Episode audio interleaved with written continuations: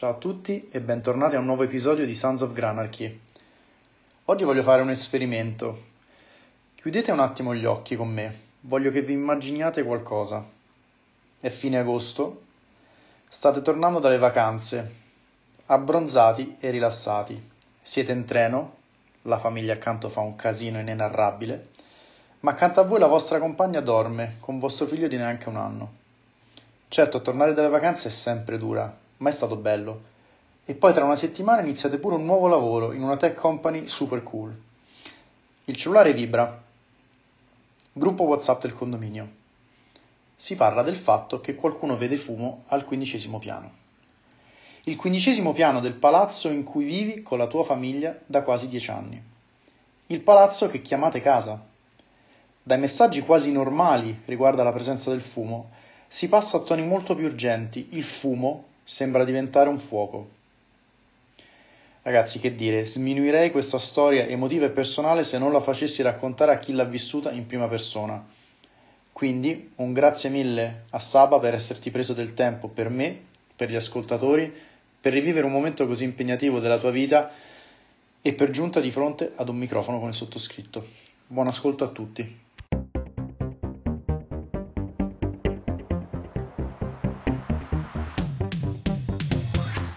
Benvenuti su Sons of Granarchy, il podcast di conversazioni vere come me e te.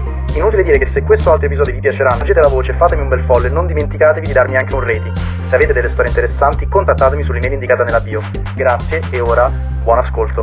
Ciao ragazzi, ben, ben ritrovati per un altro episodio qui oggi con noi Sabatino Carriaggio. Ciao, ciao a tutti, ciao Francesco, soprattutto ciao a tutti i nostri ascoltatori. Esatto.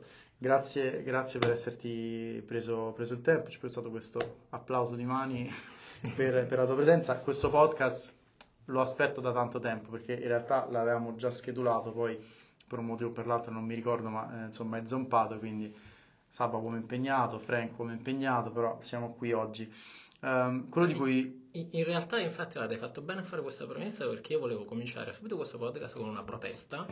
E infatti volevo, volevo ufficialmente invitare tutti i nostri ascoltatori adesso a iniziare subito un dialogo su Twitter o da qualche parte con l'hashtag boicotta Frank perché come sapete questo podcast va avanti ormai da almeno 4 mesi, no? Credo. Sì, 3-4 mesi. Ok, sì. e io vorrei sapere perché hai aspettato il 22 di giugno per invitarmi a, a, a partecipare. Quindi... Questa roba la potrebbero soprattutto dire quelli che ancora non sono stati invitati, anche parte no, del, del, nostro team ufficio. No, però è assolutamente vero, quindi par- pardon, pardon Sab, pardon agli ascoltatori, anche perché Sab è un ospite di un certo livello. Quindi, eh, esatto, no, eh... vabbè, eh, diciamo mi, mi, sembra di essere stato considerato un po' come sai, il palinsesto televisivo dell'estate, quando proprio non, non hai di che parlare, lo dici vabbè, dai, che faccio? Ci buttiamo dentro Sabatino. Eh, buttiamo dentro.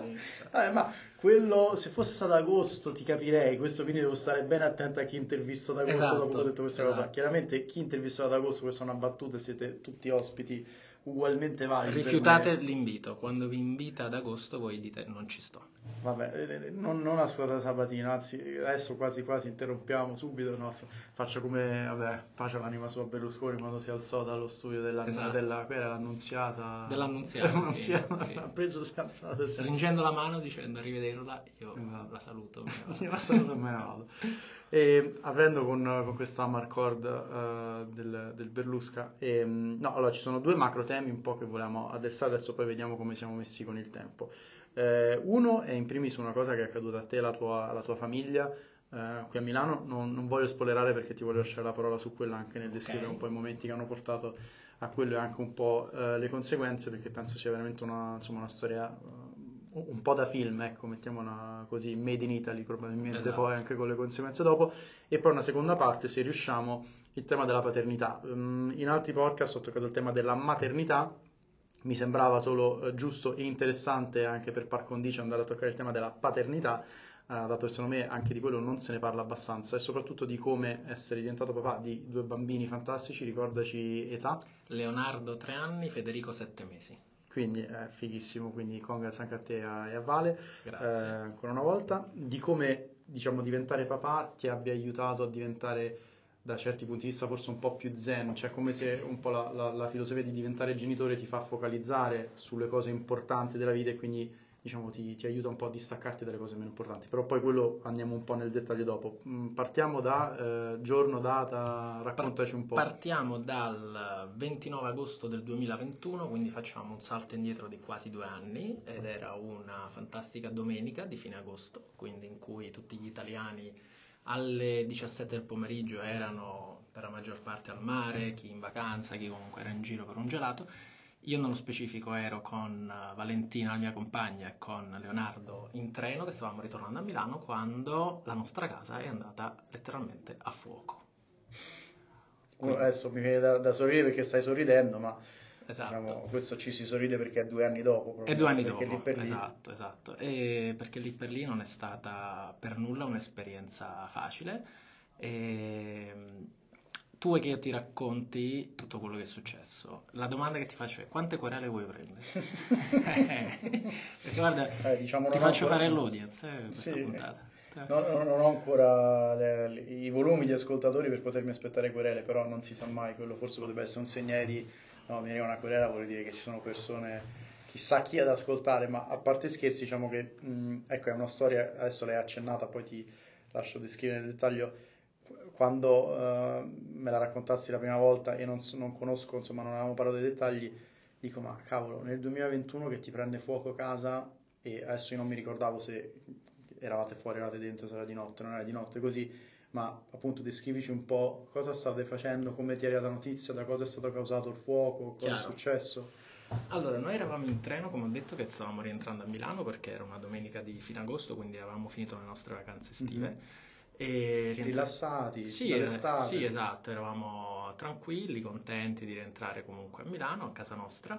Um, all'improvviso uh, su WhatsApp, su una chat che uh, avevamo e che abbiamo ancora con alcuni condomini del palazzo, arriva un messaggio di un uh, ragazzo che abitava nel palazzo e dice a tutti quanti: Ciao ragazzi, come state? Credo che ci sia un incendio al quindicesimo piano perché vedo del fumo uscire da quel balcone. Ed era il piano vostro del balcone vostro? No, allora noi abitavamo al decimo piano, mm-hmm. perché allora ricordiamo questo è un palazzo di 18 piani, quindi a tutti gli effetti un, un grattacielo, uh, che si trova in uh, via Antonini a Milano, quindi Milano Sud, zona Fondazione Prada, zona Ripamonti, mm-hmm.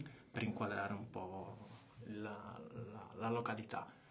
Quindi arriva questo messaggio su WhatsApp eh, di questo balcone con del fumo nero anche importante eh, e quindi comincia mh, la chat di gruppo in cui la prima cosa che ovviamente tutti, tutti quanti scrivevano, ok va bene ma chiamiamo i pompieri perché comunque un incendio nel 2023, anzi nel 2021, due anni fa, a Milano alle 5 del pomeriggio sembra una cosa gestibile, sì, una piccola emergenza, ma comunque un estintore, un camion dei pompieri, una squadra di servizio, un soccorso, ok, finisce lì, cioè ne capitano tanti di incendi a Milano, in Italia, eccetera. E invece i messaggi continuano ad aumentare. Eh, ragazzi, vedo tanto, tanto fumo, non riesco a capire bene che cosa sta succedendo, adesso provo a salire qualcun altro che scrive dice io sono giù in strada, lo vedo, lo vedo, confermo, il quindicesimo piano. Tutto questo i pompieri sono stati chiamati già? No, io, io, no. Questi, questi, sono i primi dieci minuti della, okay. della chat. Che Mentre voi stavate tornando Mentre a casa? Mentre stavamo tornando a casa, esatto. E quindi io leggevo questi messaggi e quindi ci cominciavamo a chiedere ma chi è che abita al quindicesimo piano? Ci abita Paola, ci abita Luca? Perché comunque era un palazzo in cui abitavano 80 famiglie e ci conoscevamo abbastanza, c'è sempre qualcuno che non conosce ovviamente nel tuo palazzo, ma comunque almeno di vista tutti quanti ci conoscevamo. E quindi sai, ma chi è che abita al 15? Aspetta, ma forse Paola? No, Paola è al 12, ma l'avete chiamata? No, ok, proviamo. E poi qualcuno comincia a dire, ragazzi, qui le fiamme aumentano, aumentano perché sta bruciando anche la facciata del palazzo. Perché cosa succedeva? Che le fiamme del, balcone, della, del, del piano 15 cominciano a diventare molto forti, la temperatura diventa altissima e questo palazzo era un palazzo cosiddetto a facciata continua, cioè che cosa vuol dire? Che era un palazzo con dei pannelli di uh, un materiale che uh, poi si è rivelato essere super infiammabile, che ricoprivano interamente eh, tutta la facciata. Quindi questo materiale, poi ci arriviamo anche dopo, non era a norma? Esatto, questo materiale si è rivelato essere non a norma. Che, in che anno è stato costruito questo lo stabile? Te lo il, il, palazzo è, è, recente, è un palazzo del 2010, mm. quindi quando è successo l'incendio era il 2021, aveva 10 anni, 11 anni. Sì, aveva. un palazzo esatto, nuovo. esatto. E quindi c'erano questi commenti sulla chat che cominciavano ad essere sempre più allarmanti. Eh, I pompieri nel frattempo erano stati avvisati, avvertiti, chiamati, eh, le macchine della polizia cominciavano a fermarsi ehm, e cominciavano poi a, eh, ad arrivare sulla chat messaggi di allarme. C'è un nostro condomino eh, che ha perso il cane durante questo incendio perché come ha, scritto uh, ragazzi c'è il mio cane sopra, io sono giù, per favore fate il possibile per andarlo a prendere. E lui era al quindicesimo piano il cane, cioè lui era il, condomino del quindicesimo piano? Lui, lui no, no, no, no lui, lui, era in un altro, in un altro, in un altro piano. E il cane diciamo stava e, il cane, in quei piani? Sì, il cane era, era, era in casa, uh, era in casa e, um, e, lui era in giro, uh, credo, o a correre o a fare la spesa. E, ehm, nel giro di 20 minuti uh, aumentano sempre di più i messaggi in cui uh, le persone cominciano a dire ragazzi le fiamme stanno comunque rivestendo tutta la, la facciata. E nell'arco di mezz'ora massimo noi riceviamo la foto del, che adesso qui ovviamente in memoria riceviamo la foto del nostro palazzo che è così ovvero una, cioè, un muro di fuoco. Inferno di cristallo esatto, negli anni 70 un muro di fuoco alto 80 metri che eh, appunto alle... l'incendio si è propagato verso su cioè dal quindicesimo in su o le fiamme col fatto che erano dei materiali e comunque dei pannelli incendiabili sono, sono anche scese cioè hanno avviluppato anche a scendere o la fiamma ha preso dal 15 in su? Cioè, allora, cioè c'erano dei piani non toccati da poterci entrare, tipo il secondo, il terzo, il quarto, era tutto off limit poi a un certo punto? Allora, l'incendio si è propagato in questo modo. Le fiamme dal quindicesimo piano hanno bruciato e hanno sciolto questi materiali di, che rivestivano il palazzo. Questi materiali hanno cominciato a colare letteralmente, quindi una sorta di Immagino lava. pure super tossico. Esatto, una sorta di lava incandescente che quindi man mano che scendeva dava poi fuoco mm-hmm, a tutto quello a tutto che incontrava e quindi c'era questa uh, doppia propagazione sia verso l'alto perché il fuoco quando brucia va naturalmente verso l'alto ma sia anche verso il basso perché tutto questo materiale che colava verso il basso e quindi verso il, i balconi sottostanti dove andava a colare comunque propagava e quindi bruciava Madonna. e quindi uh, questo palazzo aveva due grandi facciate perché aveva un po' una, la forma di una vela uh, di due grandi vele c'era una facciata che è andata totalmente a fuoco, l'altra facciata che invece è stata bruciata per metà. Quindi noi, mentre eravamo in viaggio, abbiamo visto la nostra casa bruciare e i messaggi dei condomini che dicevano ragazzi abbiamo perso la casa, scappate tutti, eh, è un macello, sono fermati auto della polizia, camion dei pompieri, eh, traffico bloccato. Vittime no, per fortuna no, perché comunque la chat di condominio ha aiutato a mobilitare. a mobilitare tutto e alcune persone che abitavano nel palazzo durante l'incendio hanno fatto un po' i piani su e giù per andare a suonare alle porte per far mm-hmm. uscire tutti quanti e quindi eh, noi siamo arrivati a Milano alle ore 18.30 mh, mm, e il palazzo ormai era bruciato già da, da quasi un'ora e quindi, e quindi, siamo arrivati e abbiamo visto comunque la nostra casa che continuava comunque a bruciare perché poi comunque il fuoco non lo spegni in, in dieci minuti ma quanto ci hanno messo? ci hanno messo quasi tutta la serata fino a mezzanotte fino a mezzanotte per spegnere la vostra eh, forse è banale chiederlo eh, perché è un po' scontato ma la sensazione che non riesco neanche a immaginare di chi arriva dopo una vacanza già chiaramente allarmato per questi messaggi saranno state mandate anche delle foto e arrivi lì e, e magari una parte di te pensa vabbè ma ok ma non sarà così grave no vabbè ok sì ma esatto. riesco a entrare in casa a prendere due cose e ti trovi lì di fronte al dato di fatto che in realtà è veramente un casino come sta? Cioè quel momento... Allora, quel momento tu non lo percepisci subito perché appunto eh, il fatto che io poi non sia mai più potuto entrare in casa eh, non l'ho realizzato lì in quel momento. Mm, nessuno li sapeva, eh, qual era la gravità del, dell'incendio, nessuno sapeva quanto tempo ci sarebbe voluto per spegnerlo, quali erano le conseguenze, non sapevamo se gli appartamenti all'interno erano stati tutti bruciati o se qualcuno si era mm. salvato. Quindi queste sono tutte cose che purtroppo abbiamo saputo nelle ore successive e nei giorni successivi. E evidenziamo che ad oggi tu ancora non sei, poi arriviamo a quello, non sei ancora rientrato esatto, in questa no, casa. No, ad, ad, oggi nessuno è rientrato in quella casa. Quindi la sensazione che ricordo è che io sono arrivato sotto casa mh, mm, quando appunto il palazzo stava ancora bruciando, ma quando ormai il grosso della facciata era, era bruciato e nella classica scena da film in cui c'è la polizia che chiude la strada con i, mm. i nastri bianchi e rossi, not crossing, mm-hmm. quindi non attraversare questo, e tantissima folla di milanesi, persone normali, cioè curiosi che, della zona che giustamente preoccupati erano andati lì a vedere cosa era successo. E ricordo che io eh, in quel momento mi avvicino alla, alla, al nastro di... Uh, protezione, lo scavalco in maniera senza pensarci e mi ricordo che arriva un poliziotto, eh, un ragazzo giovane, giovanissimo, che con fare un po' arrogante mi fa, eccolo, è arrivato un altro genio che deve andare a vedere, deve andare a curiosare sotto il palazzo. E io lì in quel momento lo prendo e lo spingo dietro mm. e gli dico stronzo, vaffanculo, questa è casa mia. E quella è stata la prima volta e ultima nella vita mia in cui io ho messo le mani addosso a un poliziotto. Il poliziotto quando sente questa cosa sbianca in viso, sbianca in viso, si è rigidito. In una frazione di secondo ha avuto una reazione quasi remissiva per dire scusami. Mm.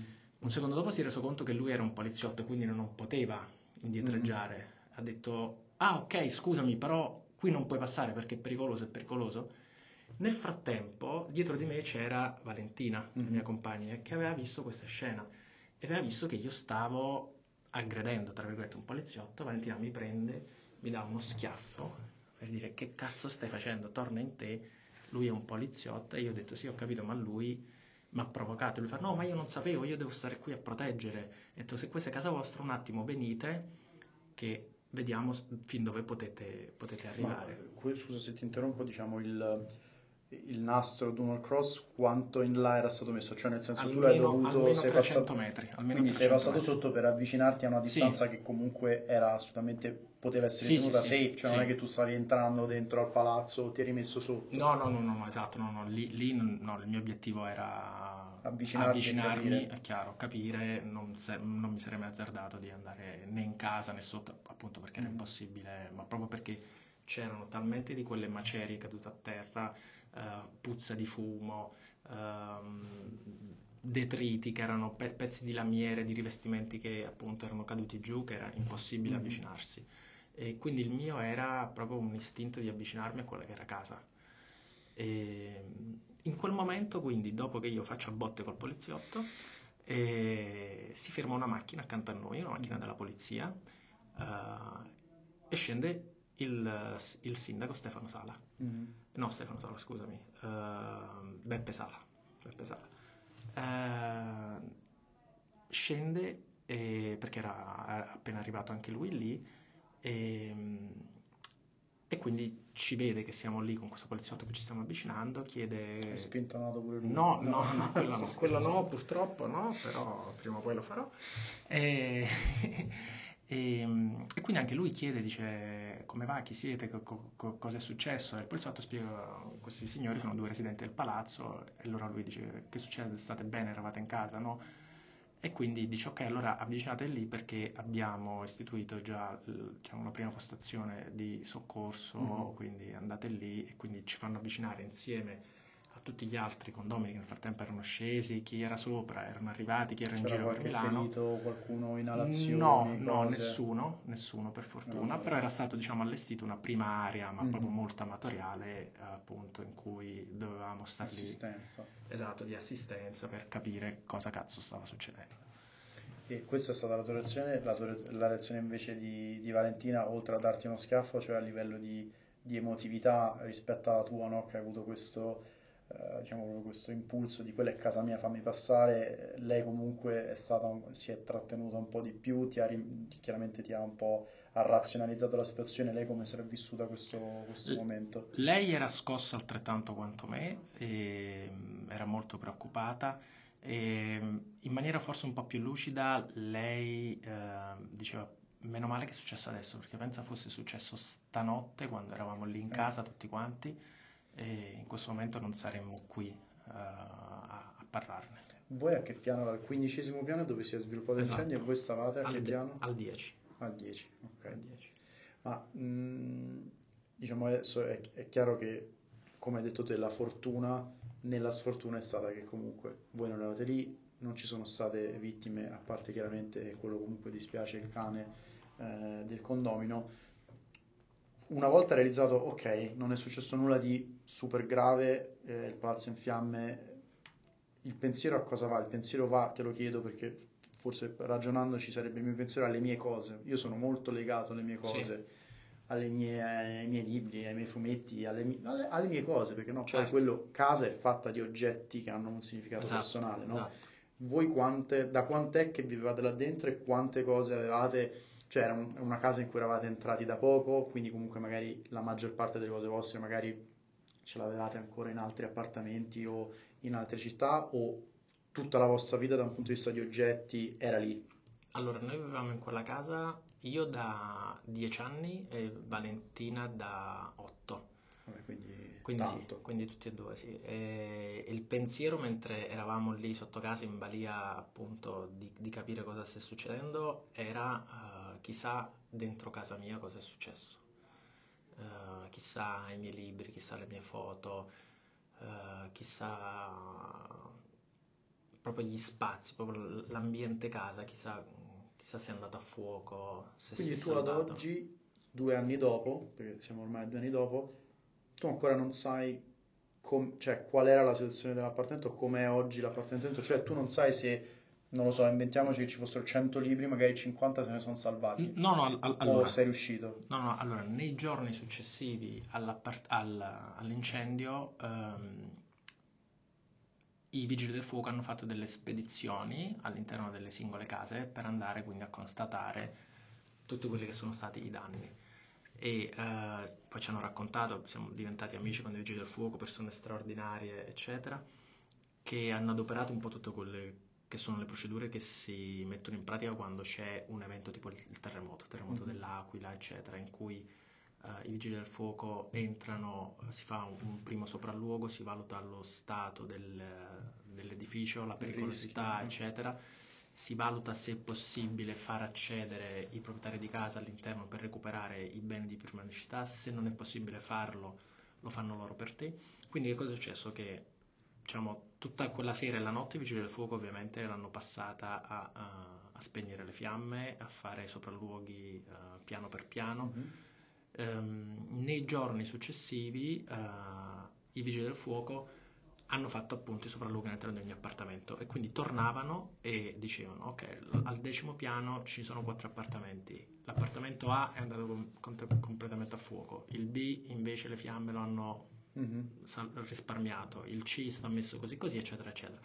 Quindi diciamo c'era anche una sorta di, adesso lo posso dire, terno all'otto, no? Nel Mhm. senso che tu stavi lì aspettando che tornassero i vigili del fuoco, E non sapevi... esatto, e speravi, ma speriamo che quando scendono dico che nel mio appartamento il fuoco non è entrato Mhm. perché magari botta di culo, perché io banalmente non so, eravamo partiti per le vacanze, quindi avevo tirato giù le tapparelle, avevo chiuso tutta Mhm. casa ermeticamente. Il mio vicino di casa, che invece era uno di quelli che era in giro per Milano, aveva Tutto lasciato aperto. tutto aperto, lui non ha trovato più nulla in casa perché in casa sua le fiamme hanno raso al suolo tutto, ma proprio tutto, tutto. questo era un tuo vicino allo E stesso piano. E questo era sullo- sul mio stesso piano che abitava di fronte a me.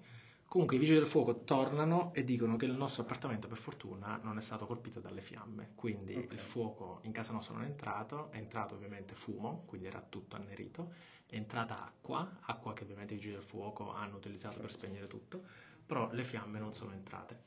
Il palazzo era comunque inagibile, per cui che cosa succede? Che ehm, nessuno dei proprietari di casa può entrare dentro, ma i vigili del fuoco eh, organizzano delle spedizioni tramite videochiamata, quindi Mhm. loro entrano con un telefono, tu sei giù che li guidi in casa, ovviamente senza la luce, quindi al buio, eccetera, eccetera, loro con una torcia e quindi io gli ho detto per favore prendimi il passaporto, il computer, le cose di prima necessità, gli occhiali, cose che ci servivano Mhm. e, e loro le prendevano, le mettevano in dei grandi sacconi e le portavano giù. E quindi, Avete recuperato un e quindi di abbiamo cose. recuperato un po' di cose, quelle lì un po' più necessarie, urgenti, perché comunque noi eravamo tornati dalla vacanza, ma comunque eravamo provvi- provvisti di pochissime cose, cioè quindi non so, qualche bermuda, qualche maglietta, eccetera. E quindi questa è stata un po' la, nell'immediato la, eh, la gestione del- dell'incendio.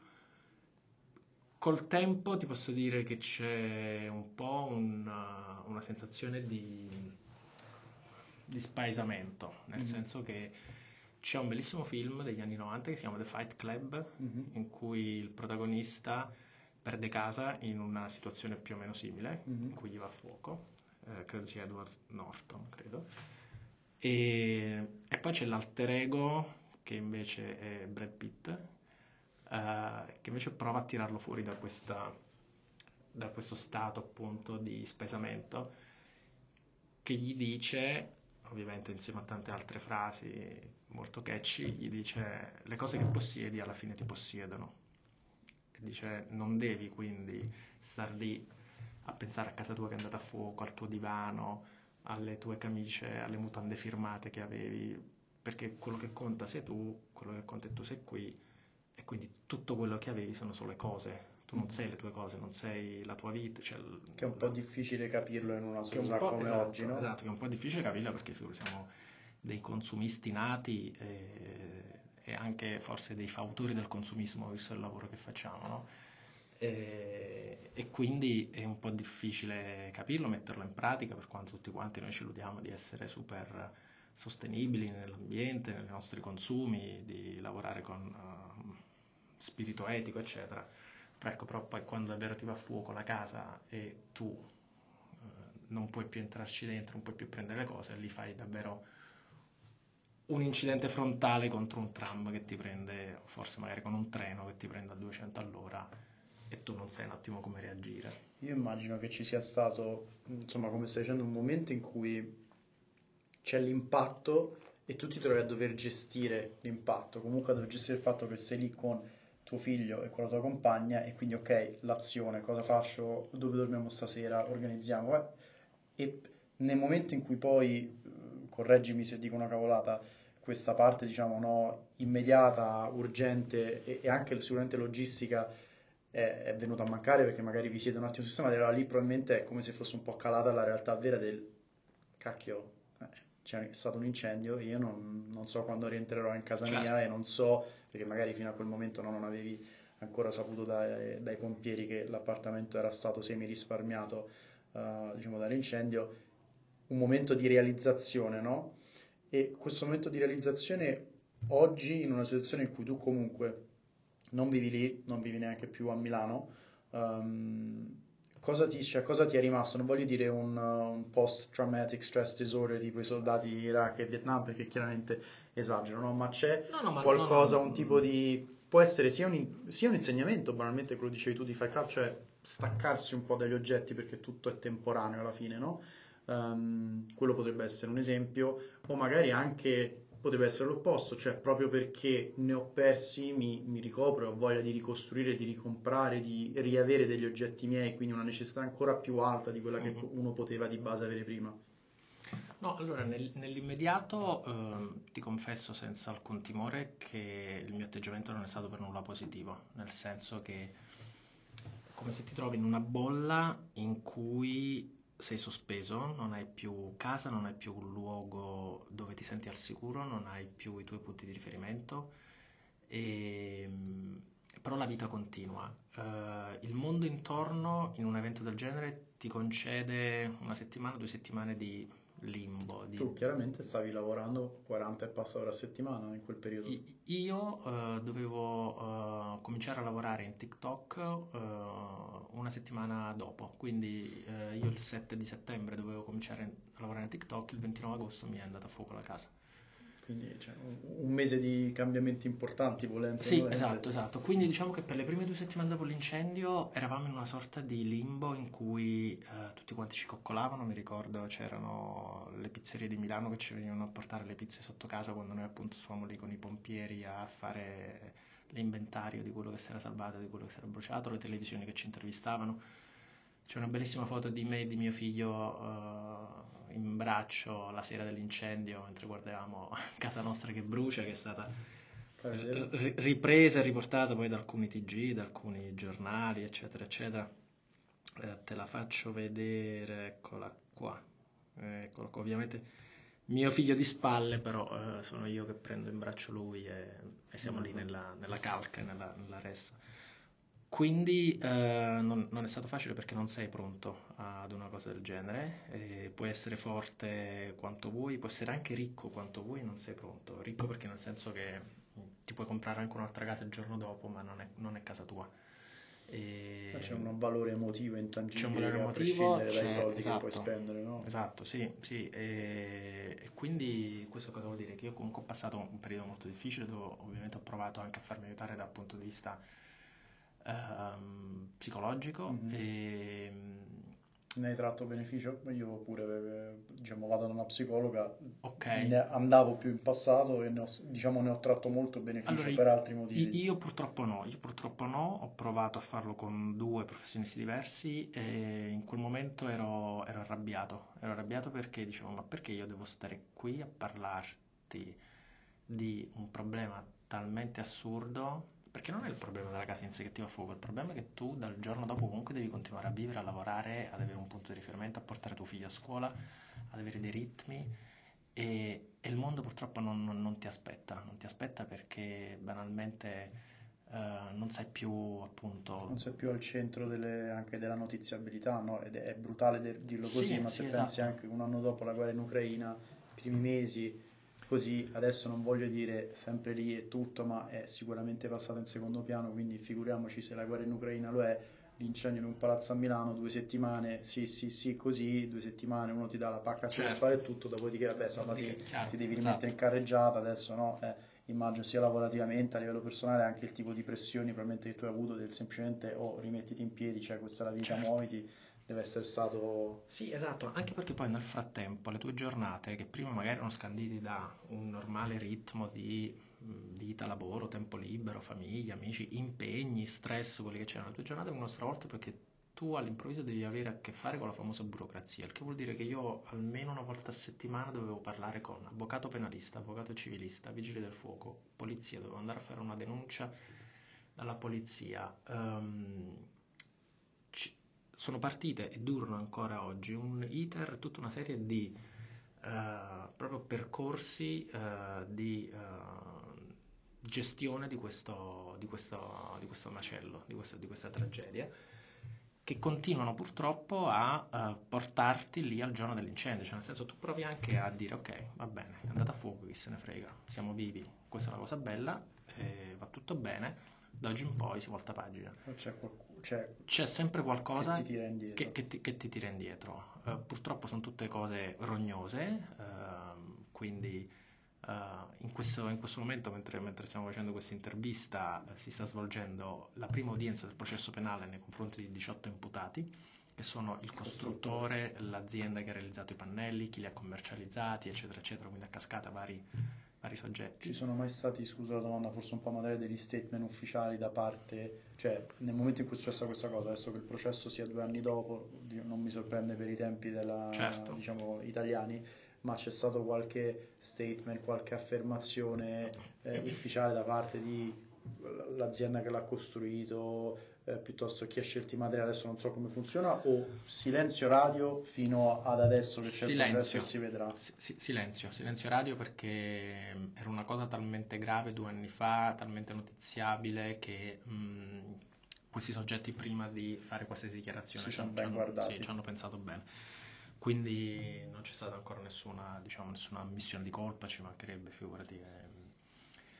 E quindi nulla, ecco, quindi per, diciamo, tirare un po' le somme di questa, di questa esperienza, posso dirti che nei due anni, in questi due anni successivi mi sono sentito un po' una lumaca col guscio che va in giro per il mondo, nel senso che è mancato e forse manca ancora quel sentirsi a casa, no? Mm-hmm. Quindi quel feeling quando dici ok, torno a casa dove è il mio ambiente, i miei spazi, le mie cose. Però adesso piano piano, diciamo, chiaramente due anni dopo a Torino dove vi adesso, siete stabiliti? Adesso ci siamo ristabiliti in una casa nostra, per fortuna, eh, a Torino. Ehm, però faccio ancora a volte fatica un po' a sentirmi inserito in una in qualcosa che mi appartiene. Credo sia fisiologico, me l'aveva detto anche un po' la, la dottoressa che, che, mi aveva seguito all'inizio, dicendo che ha detto ci metterai un po' di tempo per non, non, non, avere fretta, ci metterai un po' di tempo per risentirti di nuovo a casa. Mm-hmm. Vabbè, chiaramente diciamo che eh, adesso, perdonami il tempo, vi siete scottati, ti sei scottato su una cosa che cioè, ha un elemento, adesso non è successo niente a livello di salute, ma c'è un elemento, un fattore emotivo molto forte, cioè la casa comunque anche da un punto di vista di, diciamo, di, simbol- di simbolismo, certo. no? cioè la casa rappresenta le radici, rappresenta il, lo, lo, staccare dopo che torni dal lavoro, dove ti rilassi, dove ti senti in famiglia, eh, quel posto lì che ti prende fuoco è come se uno ti leva improvvisamente le fondamenta da sotto, in più mettici che tu stavi anche nel mezzo di cambiare un lavoro, quindi a proposito di un periodo di cambiamenti, cioè periodo di cambiamento comunque eh, diciamo importante, da una parte drammatico, dall'altra sicuramente il lavoro nuovo, dall'altra il fatto che sì, dici due settimane ci portano la pizza, tutto, poi cerco di uscirne ma non ne esci perché per questa burocrazia e per queste cose chiaramente uno non è uscito. Um, sicuramente ecco, eh, penso sia come dicevi tu, adesso io non sono chiaramente un professionista né uno psicologo, ma penso sia fisiologico e normale che ad oggi questa è un po' la cosa. Sicuramente il fatto che comunque adesso è un po' di tempo che state a Torino, adesso avete preso casa apposta, prima mi sembra capire eravate un pochino più appoggiati, anche se nel sì, lungo termine. Sì, noi avevamo preso una casa temporanea in affitto eh, a Torino e adesso invece siamo in una, in una, casa nostra che abbiamo preso perché la famiglia di, di Valentina ci ha messo a disposizione questa casa mm-hmm. e, e quindi adesso viviamo lì. E, allora, premesso che faccio solo una breve parentesi, oggi ci focalizziamo solo su questo per motivi di tempo, ma secondo me è super interessante, quindi il tempo paternità sarà per un episodio 2, così ah, leviamo, vabbè, leviamo vabbè. l'hashtag boycott Frank. Ma um, invece una cosa che ti volevo chiedere era, voi avevate um, un'assicurazione sulla casa, sul, sull'incendio, su cosa? E come è stata adesso? Da una parte c'è tutto il tema no, dell'investigazione, del processo e tutto.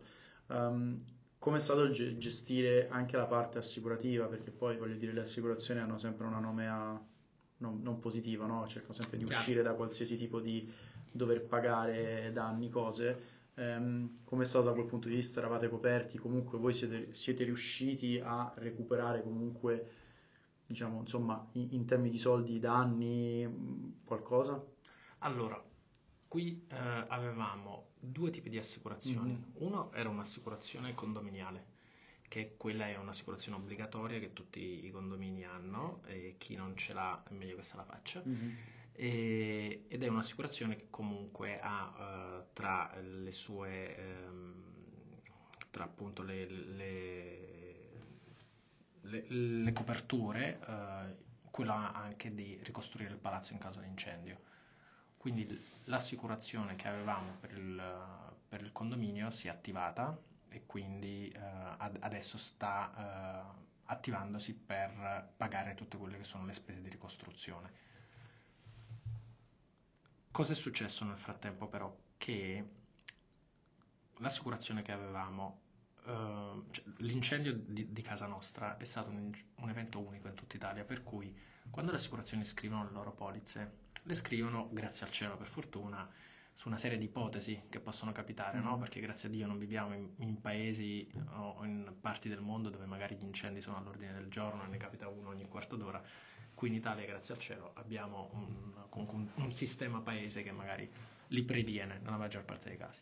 E, ehm, quindi anche l'assicurazione è, è, raro che bruci un intero palazzo. Mm-hmm. Quindi questo perché lo dico? Perché su, mh, sulla carta l'assicurazione dice ok ti ricostruisco il palazzo un minuto prima di come era l'incendio, te lo faccio tale e quale. Il problema qual è? Il problema è che il processo, che ovviamente va molto più lento rispetto all'assicurazione, dice guarda che un minuto prima non lo puoi costruire perché era fatto male in quel mm-hmm. modo, c'era un vizio in cui era stato costruito, di materiali, di formazione, eccetera, quindi non lo puoi fare così come prima. E quindi scatta un po' una sorta di braccio di ferro con l'assicurazione che dice ah no, però io non posso fare delle modifiche perché se faccio delle modifiche possono essere delle migliorie, le migliorie te le paghi tu di tasca tua, eccetera. Oppure viceversa.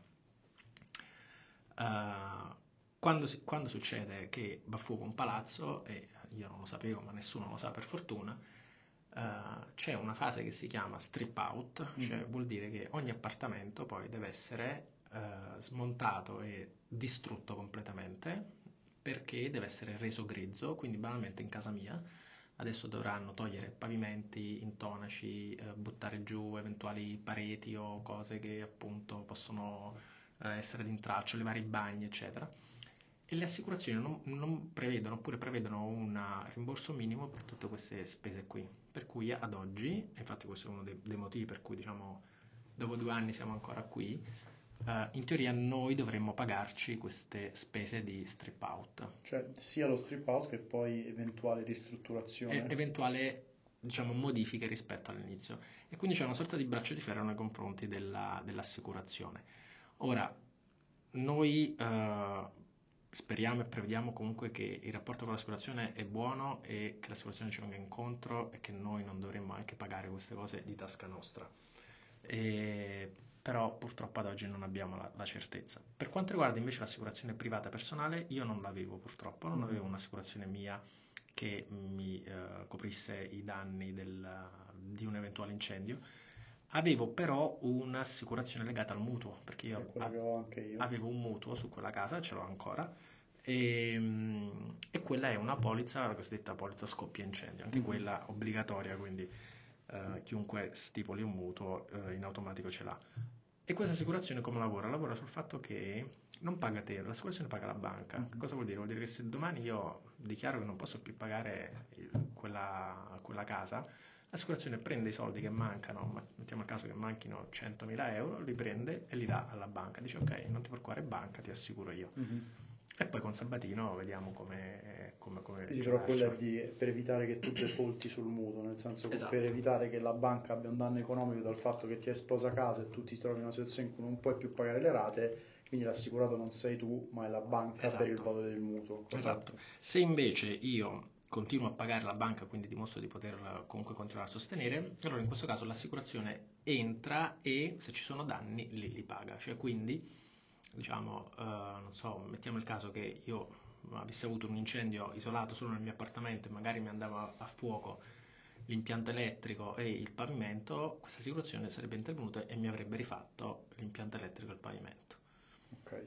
Quindi questo è uh, il quadro molto complicato purtroppo delle, delle, delle, assicurazioni. Quindi ad oggi la situazione è che um, il palazzo è in fase di ristrutturazione. Mm-hmm pagata dall'assicurazione del condominio per, si può dire, il 90% dei, dei costi, per un 10% è ancora in una fase di uh, limbo perché uh, appunto c'è questo braccio di ferro barra contrattazione con l'assicurazione per capire a chi uh, far pagare questi costi che in teoria sono esclusi dalla polizza, sono coperti dalla polizza. Una domanda, se da una parte mh, diciamo, ci sono dei costi che rimangono scoperti da parte del, dell'assicurazione condominiale, Um, se poi il processo dovesse decidere, ok, voi siete imputati sia immagino per diciamo, zona penale che zona civile, esiste, sussiste la possibilità che chi è stato imputato, chi potrà essere imputato, debba rimborsare ancora di più, cioè teoricamente nel long term game se il processo andasse a buon fine diciamo per voi interessati potrebbe essere che a prescindere dall'assicurazione escano comunque dei rimborsi da chi ha fatto un palazzo non a norma e da chi ha diciamo, preso un po' di scorciatoie sicuramente nella costruzione di quella che era una cosa che non andava bene. È una possibilità che c'è ma non è in automatica, cioè che cosa vuol dire? Il mio avvocato mi ha detto che, e tutti gli altri avvocati ovviamente che abbiamo interpellato, hanno detto che se mai dovesse esserci qualcuno che viene condannato da un giudice non è automatico che poi il giorno dopo questo qualcuno tiri fuori dei soldi e te li, e te li dia. Uno perché in Italia abbiamo tre gradi di giudizio, quindi passerebbe un, un po' di tempo. Due, comunque io devo fare caso a quella persona, mm-hmm. quindi in virtù del, della condanna che lui ha subito da quel giudice, io poi in maniera singola de- devo fare causa a quella persona. e quindi devo andare da lui e dirgli questi sono i danni che io ho avuto per colpa tua, quindi danni fisici, morali, materiali, familiari, eccetera, eccetera, che ammontano a X.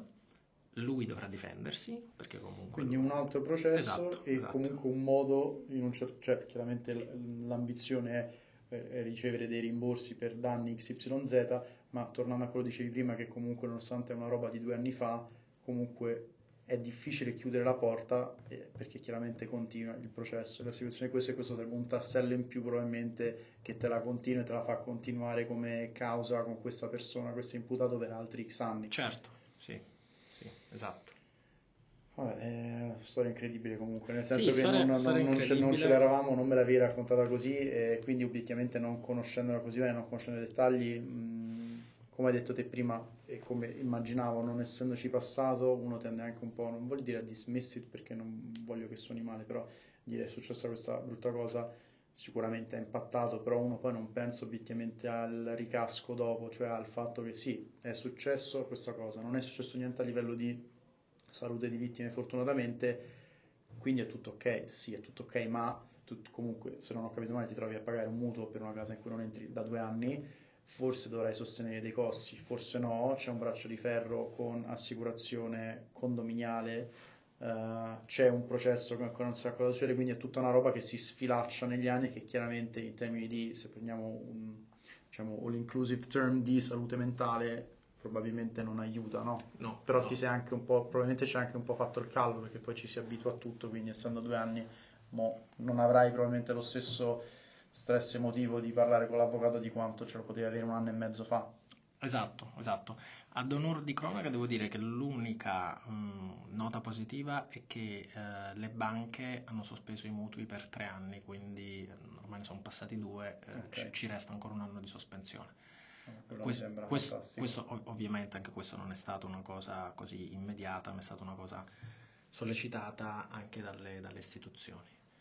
Eh, ci ha aiutato anche il fatto che, purtroppo devo dirlo, che è avvenuto questo incendio a ridosso delle elezioni eh, locali qui eh, amministrative a, a Milano e quindi, come sai, la politica italiana dove può andare poi a risollevare tragedie prima delle elezioni ci sguazza. E in quel caso è brutto dirlo, ma eh, ne abbiamo approfittato, cioè ne abbiamo approfittato nel senso che ehm, in altri momenti magari del- dell'anno non avremmo avuto tutta questa audience eh, e questa presenza di politici, cioè nel giro di una settimana sotto casa nostra sono arrivati il sindaco di Milano, eh, la Moratti che era la ex presidente della regione Lombardia, Mhm. ehm, l'attuale presidente della regione Lombardia, è arrivato Salvini, vabbè, immancabile, lui va ovunque, eccetera. Ehm, tantissimi politici sono venuti a fare la sfilata, ovviamente, qualcuno invece in maniera un po' più seria si è interessato a noi. E, e quindi sì, lì dove è possibile anche noi abbiamo, abbiamo fatto le nostre richieste di aiuto, di agevolazione, eccetera. Ma banalmente, sai, persone che avevano perso, non so, i documenti, carte d'identità, una- un passaporto, eh, a- abbiamo ricevuto ecco, un un piccolo canale preferenziale per fare queste cose in eh, 24 ore, 48 ore. Quindi questa volta ti fa capire pure come a volte questa burocrazia che abbiamo è totalmente voluta e finta fasulla. Cioè, Mm. eh, perché dobbiamo aspettare sei mesi per un passaporto quando, ecco, in una sessione di emergenza Me lo puoi fare in me lo, me lo 24 puoi fare in ore. 24 ore. Ora io non dico che 24 ore devono essere la norma per tutti, però sei mesi come oggi sono i tempi attuali sembra un po' anche troppo eccessivo. No, e invece una nota positiva è che ci sono stati anche diciamo, degli dei momenti divertenti in questa cosa, nel senso che eh, un mese dopo l'incendio al condominio è arrivata una multa da parte del comune di Milano Mhm. per interruzione di pubblico servizio. Cioè, che, che cosa vuol dire? Che a causa dell'incendio via Antonini è stata chiusa sei ore Mhm. e questo ha provocato quindi ovviamente la deviazione di due linee di pullman Il, il condominio è stato e multato quindi per il, il comune di Milano ha ritenuto opportuno inviare una multa eh, al, al condominio per aver interrotto il pubblico Mi servizio. sembra il momento perfetto per mandare una multa per questo. Esatto. Redi è una barzelletta. Sì, questa è una casa presente. Te ne posso dire un'altra, che in Italia abbiamo la eh, legge IMU che eh, ovviamente si paga dalla seconda casa in poi, quindi che cosa vuol dire? Che se tu hai la tua prima casa non paghi l'IMU. Mhm. Quella per me era la mia prima casa, Uh, il vincolo è che tu in quella prima casa ci devi vivere. Mm-hmm. Dal momento in cui tu non ci vivi più in quella prima casa, tu ci devi pagare l'IMU. Quindi io, quando sono uscito da quella casa, che ovviamente era stata dichiarata inagibile, sei mesi dopo mi sono visto recapitare la, la cartella esattoriale dell'IMU. E quindi, diciamo, sei, seconda beffa. Sei riuscito a spostare, eh, diciamo, l'IMU sulla... cioè casa dove sei adesso a Torino ti vale come prima casa? Sei riuscito a farla valere come prima casa data la situazione? O, ah. E quindi senza pagare l'IMU? O... Allora, devo dire che in entrambe le, le, le due vicende, sia la multa che l'IMU, eh, diciamo la burocrazia si è mossa. Anche qui una volta ancora ripeto, ma allora perché se le cose mm, possono, funzionare. possono funzionare non le facciamo funzionare sempre? Che vuol dire che la multa è stata annullata, per fortuna anche perché articoli di giornale, quindi certo, anche qui c'era anche di, una certa notiziabilità. Esatto, esatto, dichiarazioni, eccetera. E, ehm, e, l'IMU, il comune di Milano, eh, ci ha eh, esonerati dal pagare finché questa casa non verrà dichiarata di nuovo agibile. Quindi ad hoc è stata fatta una delibera mm-hmm. per uh, poter uh, ecco, risparmiare questa, questa spesa. Samba, che, che, dire, penso che siamo quasi out of time per il, per il tuo treno. E, ehm, ti ringrazio tanto perché, vabbè, una storia, immagino adesso, spero che non sia stato neanche diciamo, troppo impegnativo e emotivo di tirare no, fuori, no, tirare fuori no. queste cose. E, sono, però, insomma... sono, andato in analisi a gratis. se, vuoi, se vuoi, esatto, vuoi, mi mandi la fattura. Sì, e... sì.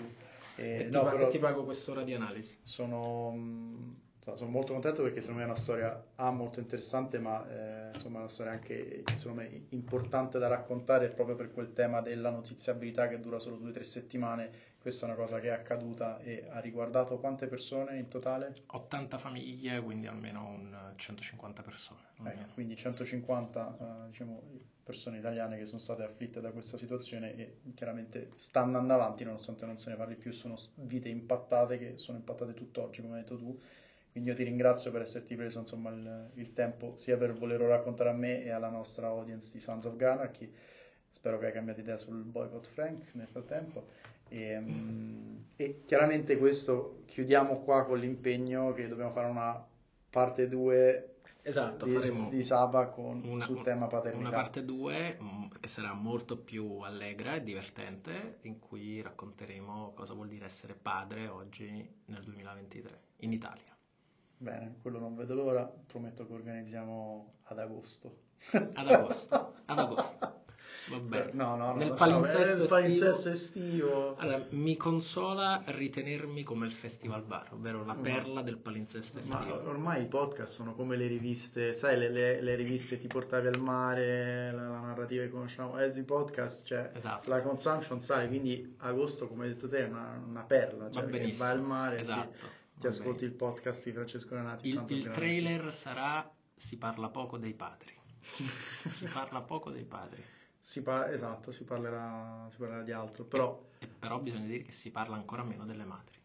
È Questo vero. Per, per io devo dire, sono, sono, contento, chiudo con questo, per, per quando poi ne parleremo, di aver già fatto un paio di episodi sull'essere mamma, diciamo uno con mia madre, uno con la mamma di Chiara uno che vorrei fare anche con mia sorella che è diventata mamma sette mesi fa perché secondo me è un tema tutto quello dell'essere mamma, diventare mamma oggigiorno di cui non si parla abbastanza.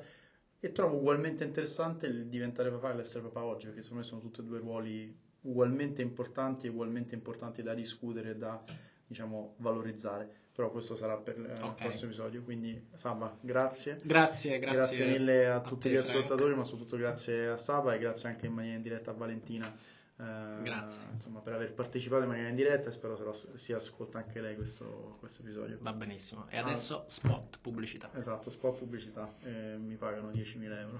no, non ancora magari. Grazie mille, ciao Grazie, a tutti. Ciao.